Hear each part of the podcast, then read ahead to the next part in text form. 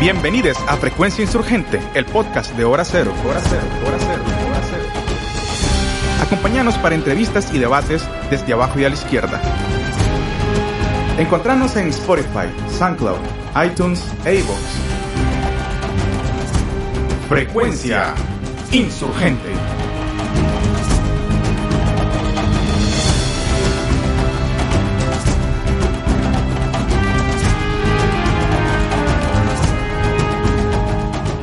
Desde sus orígenes la humanidad ha tenido un problema muy importante que constantemente debe resolver y es el tema del hambre. En algún momento las sociedades modernas pensaron que iban a dejar de necesitar del campo, de los productores y de las familias campesinas. Ahora después de muchos años nos damos cuenta que ni los monocultivos ni las grandes transnacionales pueden alimentar a toda la humanidad. Y a todo esto hay que sumarle los efectos del cambio climático que cada vez son más evidentes.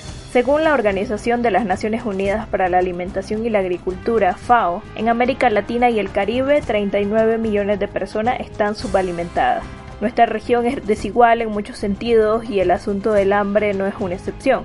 Las familias rurales, las mujeres y los pueblos indígenas son quienes enfrentan mayores dificultades para alimentarse de forma adecuada. En el caso de Centroamérica, el corredor seco, que es una zona que se extiende desde el norte de México hasta Costa Rica, ha sido una importante causa de preocupación para hablar de seguridad alimentaria en la región. Con sequía de más de tres meses, las familias deben migrar para conseguir alimento y la agricultura en esos sectores también se ve comprometida. Para hablar sobre estos temas hemos invitado a Selmira Flores. Ella forma parte del equipo de investigación del Centro de Desarrollo Rural Nitlapán. También nos acompaña Miguel Alemán Robleto, él es sociólogo rural con mucha experiencia en temas de investigación sobre el mercado de la tierra y ha trabajado en el desarrollo de políticas públicas para el tema de seguridad alimentaria. Gracias a ambos por acompañarnos en este episodio de Frecuencia Insurgente. Miguel, comencemos con vos y comencemos por lo básico para quienes desconocen a profundidad de qué trata este tema y por qué para nosotros es tan importante. Y queremos saber qué significa seguridad alimentaria. El tema central es la seguridad alimentaria, que eso significa que los países o que las poblaciones de estos países, de la región centroamericana, tengamos eh, acceso y disponibilidad de, de, de alimentos eh, eh, que nosotros las personas tengamos acceso físico, social y económico de suficiente alimento que sean sanos y además nutritivos para satisfacer nuestras necesidades alimentarias, ¿no? Y que podamos tener una vida activa y saludable. Ese, eso es lo, lo, lo central del concepto. Es decir, que tengamos esa, en todo momento ese acceso de alimento ese acceso físico, ese acceso económico, porque no solamente se trata de que haya unos frijoles ahí, sino que también nos podamos comprar, por ejemplo. A eso se refiere con el acceso, ¿verdad? Eh, y que sean suficientemente nutritivos y, eh, eh, saludables para que, nos, para que nos alimenten, ¿no? Y además que estén dentro de un patrón cultural que a nosotros nos guste, pues es decir, que las fuentes de proteína, las fuentes de carbohidratos que necesitamos para funcionar eh, cada día, pues sean fuentes de cosas que en nuestra cultura nos gustan, pues que no tengamos que comer si nos gusta la tortilla, porque sea tortilla y que no sea otro tipo de bastimento que tal vez le gustan los afganos o le gustan los vietnamitas, otro tipo de, cosas, ¿no? Sino que sean además alimentos que sean adecuados a nuestro gusto. Cel, mira, esta pregunta es para vos. Eh, bueno, el modelo económico en Nicaragua privilegia a los sectores exportadores, por ejemplo, la ganadería y la caña de azúcar, que son los rubros más beneficiados con acceso a créditos. El aumento de envío de carne a exportación es un motivo de celebración por sus impactos macroeconómicos. Pero, ¿vos pensás que es compatible ese modelo de desarrollo actual con los objetivos de la seguridad alimentaria? Mira, bueno, depende. Hay toda una discusión alrededor de la seguridad alimentaria, ¿verdad? Porque hay, hay quienes piensan de que seguridad alimentaria tiene que ver necesariamente con la capacidad que tengan las familias de poderse generar los ingresos para poder conseguir los alimentos que necesitan y por esa vía tener entonces asegurados los alimentos. Hay otros que plantean que la seguridad alimentaria está más bien determinada por la capacidad que vos tengas de producir y en ese sentido se vincula más al tema de la soberanía alimentaria, que es un poco más de la, la noción, digamos, que yo comparto un poco más. Entonces, en ese sentido, yo creo que eh, e, este modelo agroexportador está más orientado a la acumulación de capital, a la generación de riqueza eh, en esa línea, vía la, la, acumulación de capital y no necesariamente vinculado al tema de asegurar autonomía alimentaria, es decir, que seamos independientes o que seamos autosuficientes como país para generarnos los tipos de alimentos que necesitamos consumir como, como sociedad. Eh, el tema de la seguridad alimentaria, en efecto, es un tema que es sumamente relevante porque quien controla la capacidad de poner los alimentos en la mesa es quien en realidad puede ayudarte a decir que, bueno, tenés una mejor nutrición.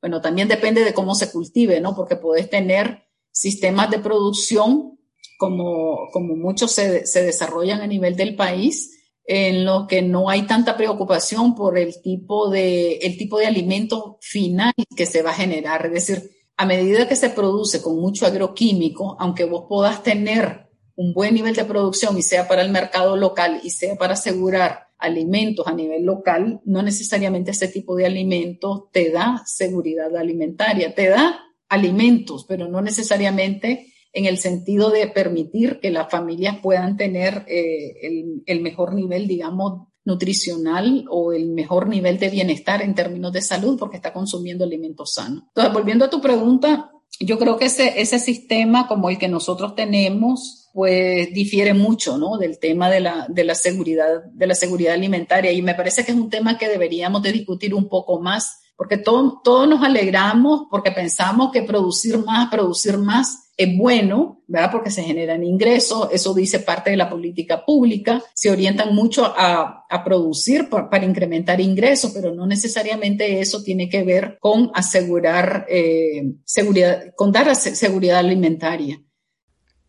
Esta pregunta va para ambos. Según datos del Censo Nacional Agropecuario, en Nicaragua las mujeres agricultoras representan apenas un 23% del sector. Además, las mujeres tienen muchos problemas para conseguir títulos de propiedad, porque creen que se da esta desigualdad entre hombres y mujeres agricultoras.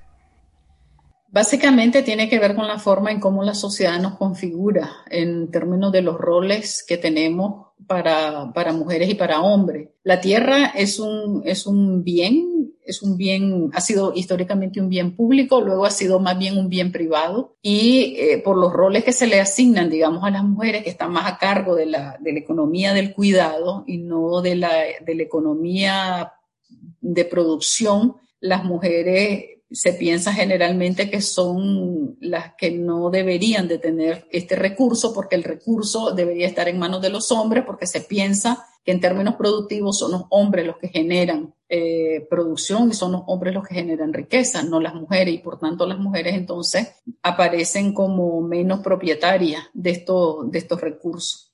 Por la conceptualización que existe de que son los hombres el jefe de la familia, es decir, esa concepción patriarcal que hay alrededor de la familia y de los roles que tenemos hombres y mujeres, los recursos, la tierra, el crédito y otros recursos de apoyo se ceden a los hombres y no a las mujeres. Eso es lo que hace entonces que la brecha entre hombres y mujeres en la tenencia de la tierra sea bastante alta, no solamente en términos de la tenencia de la tierra, sino también en, el acceso, por ejemplo, a crédito para producir. Vas a encontrar que muy pocas mujeres reciben crédito para poder invertir en las pequeñas parcelas o en las fincas que tienen y eh, lo mismo pasa con todo el tema de la asistencia técnica. Son muy pocas mujeres las que reciben asistencia técnica, porque en el imaginario de los varones que dan asistencia técnica, cuando visitan la finca, hay que ir y buscar a un hombre, porque supone de antemano que es el hombre el que trabaja la tierra. Entonces, aunque las mujeres se involucren en actividad productiva, ellas tampoco reciben asistencia técnica y están excluidas. Sí, este ha sido un tema eh, es una expresión de las desigualdades de género en este país. Eh, eh, en los 80 que hubo un proceso de reforma agraria importante, se distribuyeron más de dos millones de manzanas de tierra y a inicio de los 90 con el proceso de movilización de la contra y, y, del ejército también se dio otro proceso importante de transferencia de tierra pero la mayor parte de esa transferencia de tierra eh, se hizo a, a, a hombres. Entonces, esto, esto expresa un poco también eh, esa política de, transferencia de tierra que hubo en los 80 y a inicio de los 90 con el de la Violeta que, que priorizó principalmente a, lo, a los hombres. Entonces, eh, en Nicaragua por eso tenemos esa estructura, esa desigualdad enorme. Además, que por los patrones machistas que hay en Nicaragua, gran parte de la herencia de la tierra se hace a los hijos, no a las hijas. A los hijos se les da tierra, a las hijas se espera que sean sus esposos los que le den la tierra. Entonces eso también profundiza esa desigualdad, a pesar de que está comprobado que las mujeres eh, eh, pueden ser buenas agricultoras eh, y, que además son más interesadas también en, producir alimentos, porque están a cargo también de, de, de, de la familia, pues, de los, de de, la, de los niños, por esta desigualdad de género, entonces ella tiene mucho interés también en producir, ¿verdad? La tierra y producir sobre todo especialmente alimentos. Hay una ley, aquí hay otra ley, Nicaragua tiene una ley preciosa, pero que no se cumple. Eh, no solo en derechos humanos, no solamente en términos de, de derechos políticos, no se cumplen las leyes, sino leyes también económicas, como, como esa que te mencionaba del vaso de leche o la ley que hay sobre, sobre tierra. Hay una ley específica para, para crear un banco de tierra en Nicaragua y, eh, y distribuir tierra o, facilitar el acceso a tierra a mujeres, que es una ley que no se ha implementado, es una ley que ni siquiera se ha implementado, es una ley que existe en el país que se aprobó hace más de 10 años y no se ha implementado. Miguel, eh, la agricultura campesina y familiar, según datos de la propia FAO, sigue alimentando al 70% de la humanidad y Nicaragua no es la excepción. Por desgracia, los pequeños productores no son prioridad ni para el gobierno ni para el sistema de créditos nacional. Según datos del Censo Nacional Agropecuario del 2012, el 14% de la población de zonas rurales dijo haber recibido algún crédito en algún momento de aquel año. Y es una cifra muy pequeña. Pero no solo estamos hablando de acceso a crédito, sino también de la falta de asistencia técnica. ¿Cómo se traducen todas estas dificultades en el día a día de una familia campesina? Mira, ciertamente la agricultura familiar en Nicaragua tiene un peso muy importante social y económicamente.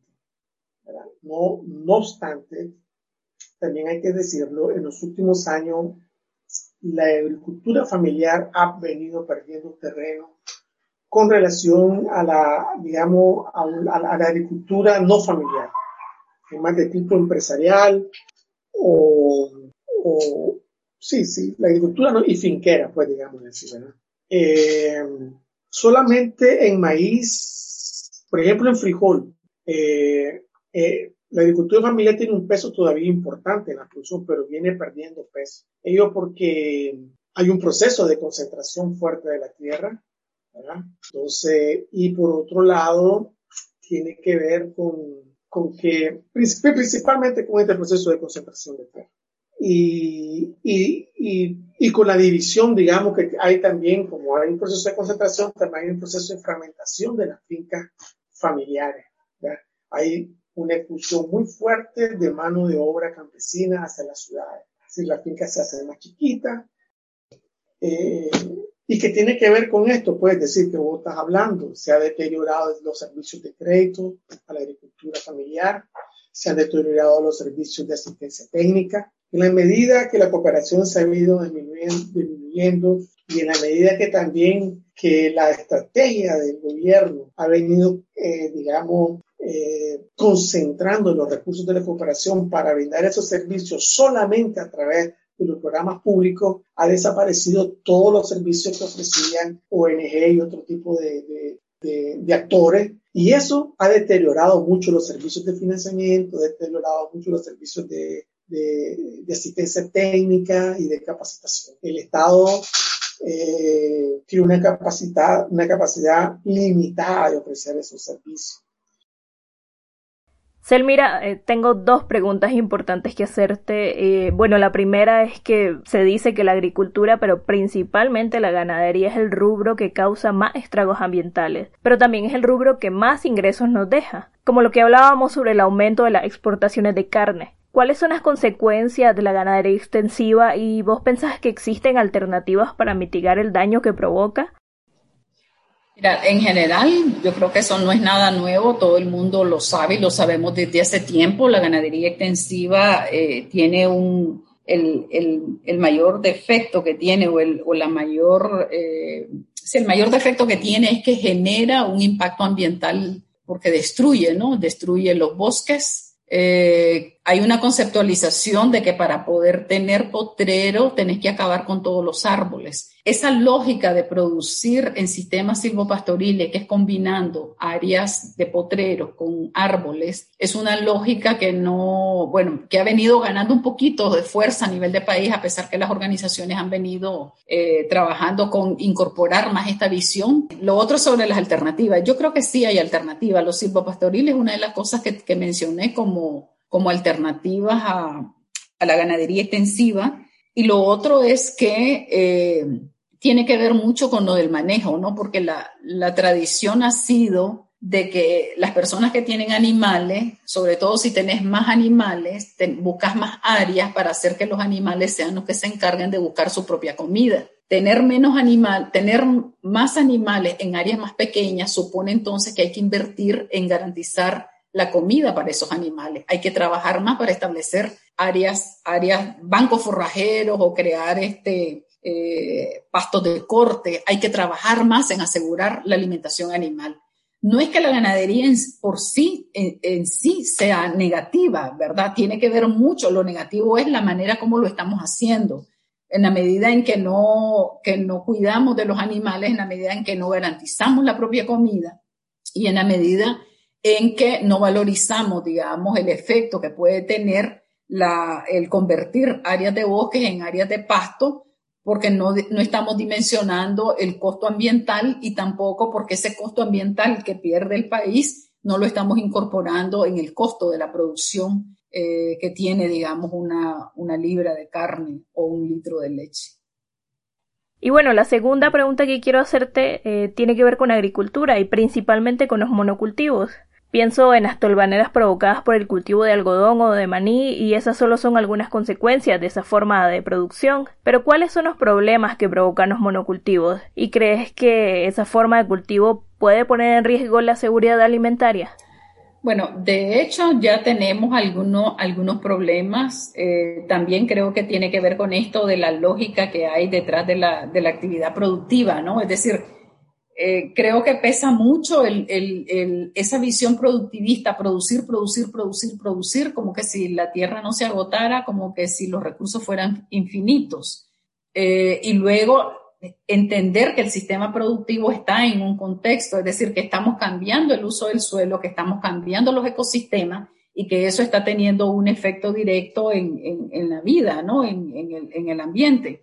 Entonces, yo creo que eh, el, efecto del monocultivo en términos de la, de la producción de la seguridad alimentaria lo ve de manera directa. Hace poco, por ejemplo, estábamos haciendo revisiones de datos de cómo se comportaba el monocultivo de la caña, el monocultivo del maní. Es cierto que el maní se usa para la exportación, la caña bueno, se, se, vende algo de azúcar, hay más de esa caña convertida en azúcar que es para el consumo nacional, eh, pero a medida que se van expandiendo las áreas en estos tipos de monocultivo, vos lo que notas es que la gente deja de producir las otras cosas que se necesitan para la producción alimentaria. Se produce menos frijoles, se produce menos maíz, se produce, casi no hay frutas, casi no hay verduras, eh, y, luego tenemos que buscar entonces de dónde traer verduras y frutas para abastecer a la población que está demandando también este tipo de alimento en estas zonas de donde se está expandiendo, digamos,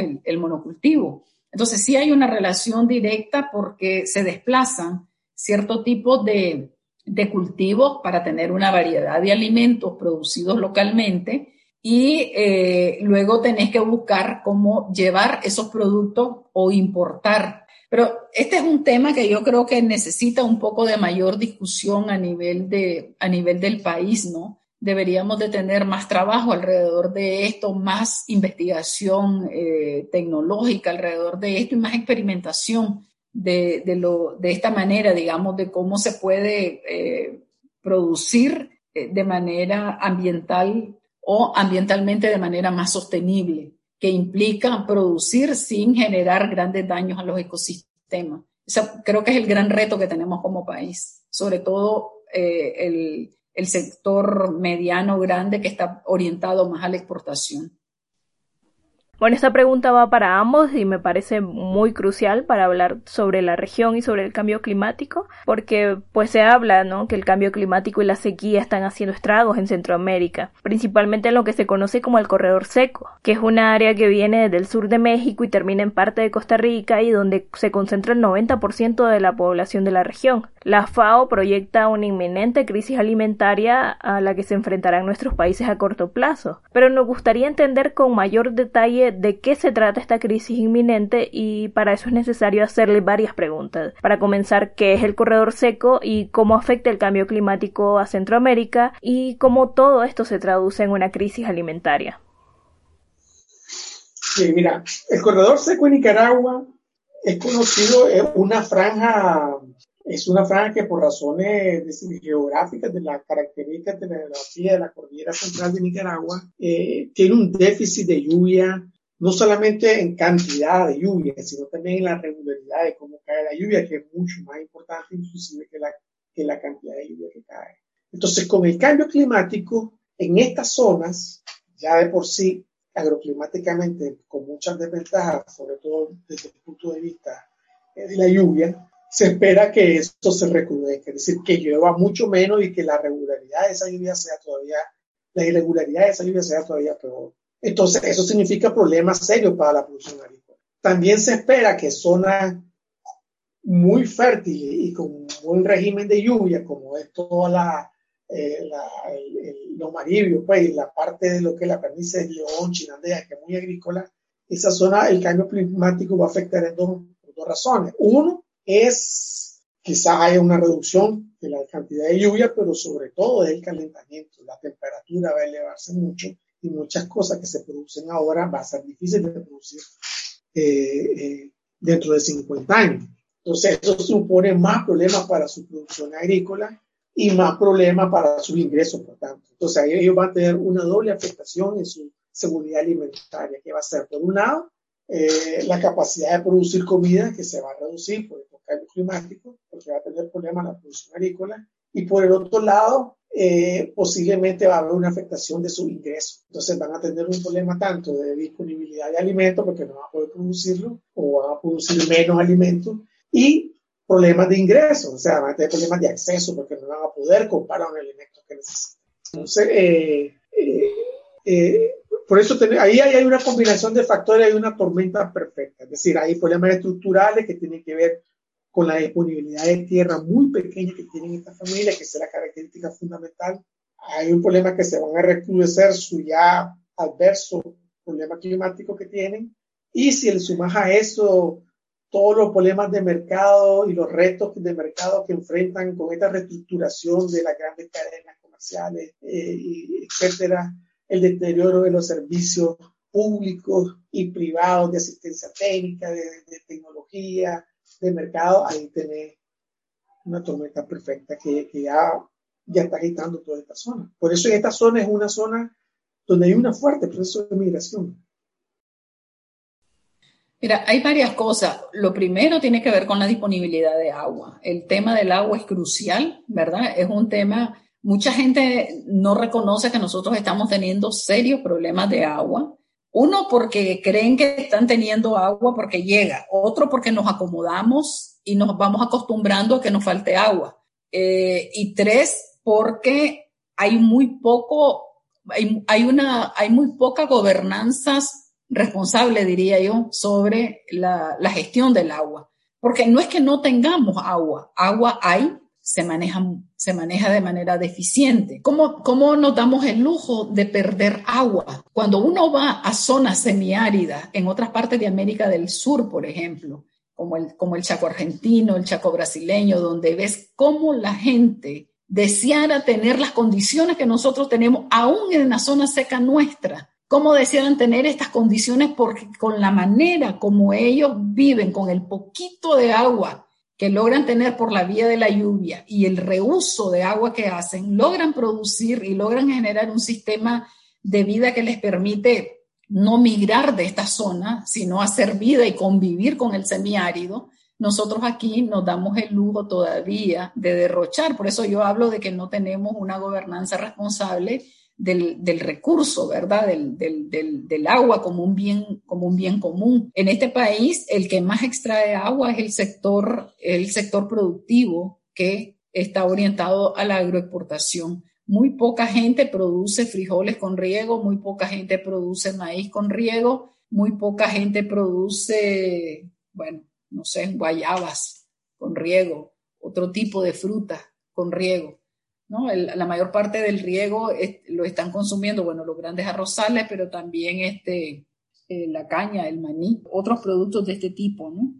Hay algunas de las organizaciones que están hablando de sembrar agua. Cuando escuchas eso, de, ¿qué es eso de sembrar agua? ¿Cómo, ¿Cómo vos sembras agua? Bueno, uno siembra semilla, ¿no? Pero el agua también se puede sembrar. ¿En qué sentido? En el sentido de manejar las zonas de recarga, las zonas de infiltración del agua porque a medida que el agua de lluvia, por ejemplo, ahora que estamos en el periodo del, ETA, vamos a tener mucha lluvia, pero nadie se está preocupando porque las enormes correntías de agua que van a, recorrer la, las, bueno, la ciudad, los barrios, esa agua se podría infiltrar para asegurar que siempre hay un suministro de agua subterránea, ¿no? Pero no hay muy poco trabajo orientado al tema de asegurar las infiltraciones de agua en las zonas de recarga de agua. Esas son zonas que deberíamos de cuidar, pero lamentablemente las, las tumbamos o para construir centros habitacionales o para construir cultivos, ¿verdad? Lo que, lo que ocurre, por ejemplo, en el occidente del país con todo este problema de la, de la insuficiencia renal crónica, que está dado, por un lado, por la insuficiencia de agua de la familia pero por otro lado, por toda la exposición, que es lo que las familias de estas zonas eh, asocian, por toda la exposición a los agrotóxicos que se aplican en los monocultivos y por todo el tema también de la, de la, de la irradiación solar, ¿verdad? Es decir, la cantidad de, de luz solar que uno aguanta trabajando en el campo eh, por las condiciones que no hay suficiente sombra, no hay suficiente área fresca para poder vivir. Entonces, es, todas estas cosas y tienen un efecto directo, digamos, en asegurar la vida de la gente y, por supuesto, en la capacidad de trabajo para poder asegurar alimentos. Muchas gracias a ambos por sus respuestas. Ya esta es la última pregunta que tengo que hacerles. Y bueno, según la FAO, en Nicaragua la subalimentación se estima de un 17%. Eso equivale como a 1.1 millones de personas. En la encuesta nivel de vida del 2009, que fue la última a la que el gobierno dio acceso, se muestra que un 42% de los hogares urbanos no consumen carne de ningún tipo y pocas veces pueden comer huevo, queso o sardina, y estamos hablando de los hogares urbanos. ¿Qué tiene que suceder en Nicaragua para conseguir verdadera seguridad alimentaria? Mira, hay que trabajar más en la, promoción de, la producción, favorecer, por ejemplo, la producción de los alimentos que el país necesita para consumir. Ah, Creo que hay que, la gente en el campo se esfuerza por producir, hay que mejorar los sistemas de, acopio, ¿verdad? un, poco más de más transparencia en, la, en, la, en las transacciones de compra y venta de, de, alimentos y asegurar, digamos, que estos alimentos puedan llegar a, a, la población urbana en condiciones óptimas, pero también con precios razonables que permitan que la gente pueda tener acceso, digamos, a este tipo de, a este tipo de alimento. Eso por un lado, pero por otro lado, lo que el país también necesita es invertir más en la generación de empleo, porque la gente que está en el sector urbano, que, que no puede producir los alimentos que necesita y los tiene que comprar, pues necesita tener ingresos para que la gente pueda adquirir la libra de carne o el, litro de leche o, la libra de cuajada o la libra de queso, ¿no? O, la, o los huevos o los otros alimentos que se necesitan. Entonces hay que intentar incrementar las fuentes de empleo para que las familias puedan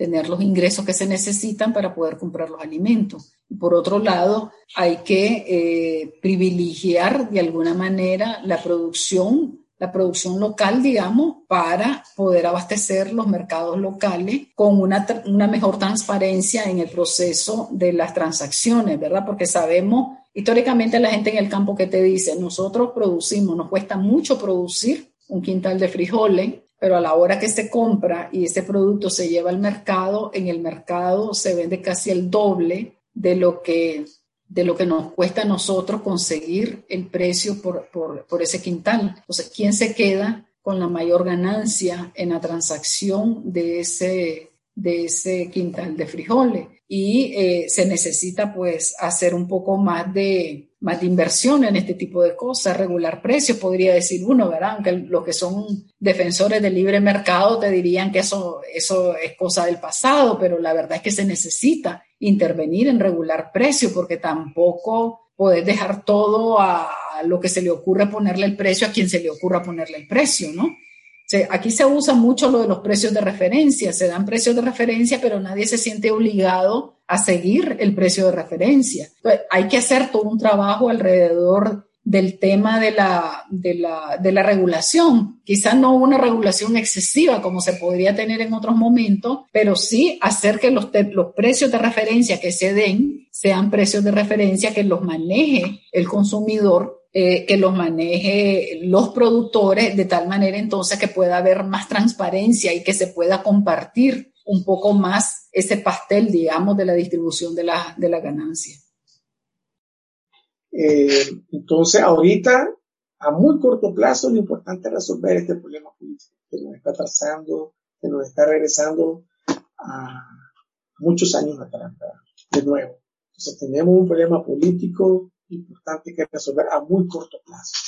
Eh, lo segundo, creo yo, es que los nicaragüenses tenemos que debatir el modelo de desarrollo que hemos venido, que se ha venido impulsando en los últimos del 90 para acá. Entonces tenemos que discutir realmente si este modelo de desarrollo que, y, de crecimiento que hemos venido siguiendo eh, nos garantiza un un desarrollo social y económico más, más inclusivo. Ese, ese, ese es el punto crucial. Que no sea, que no se concentre mucho los beneficios en muy pocos sectores, que es lo que ha venido ocurriendo, y que tengamos una gran masa de nicaragüenses eh, que no logran, y especialmente jóvenes que no logran encontrar una vida satisfactoria para ellos, y que tienen que emigrar, tienen que irse a Costa Rica, tienen que irse a Estados Unidos para, para lograr cumplir sus sueños. Eso es lo que no estamos eso es lo que Nicaragua, como que sea, no hemos logrado todavía. Eh, y, que, y que si bien este gobierno puede, o los gobiernos liberales pueden mostrar su gran éxito económico, eh, en términos de producción y de exportaciones, no pueden ocultar que hay una gran desigualdad eh, y, y, y, que esa desigualdad es el origen de muchos de los problemas que tenemos, de los conflictos que tenemos actualmente. Y que mientras no resolvamos esa desigualdad muy fuerte que hay, no habrá, no habrá ni convivencia social ni seguridad alimentaria. Mira, solo los datos, solo el hecho de que en Nicaragua haya 1.1 millón de personas que con hambre en este país, eso es un dato que tenemos que alarmar. Eh, un millón de personas que tienen hambre todos los días. Eso no es posible que, que convivamos con eso. Es una fuente de inestabilidad enorme. Y eso, según las cifras que, que estima la FAO con datos del gobierno. Y sabemos que muchos de esos datos del gobierno son, son poco creíbles. Muchísimas gracias Miguel, muchísimas gracias Elmira por acceder a estas entrevistas y esperamos contar con ustedes nuevamente para seguir hablando de estos temas.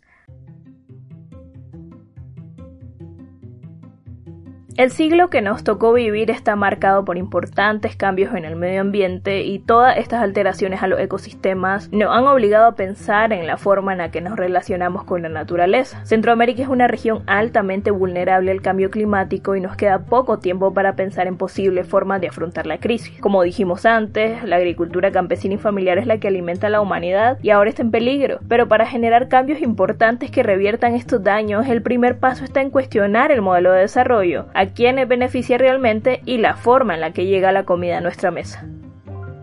Gracias a quienes nos escuchan, esto es Frecuencia Insurgente, el podcast de Hora Cero. Pueden buscarnos en la web como horacero.org.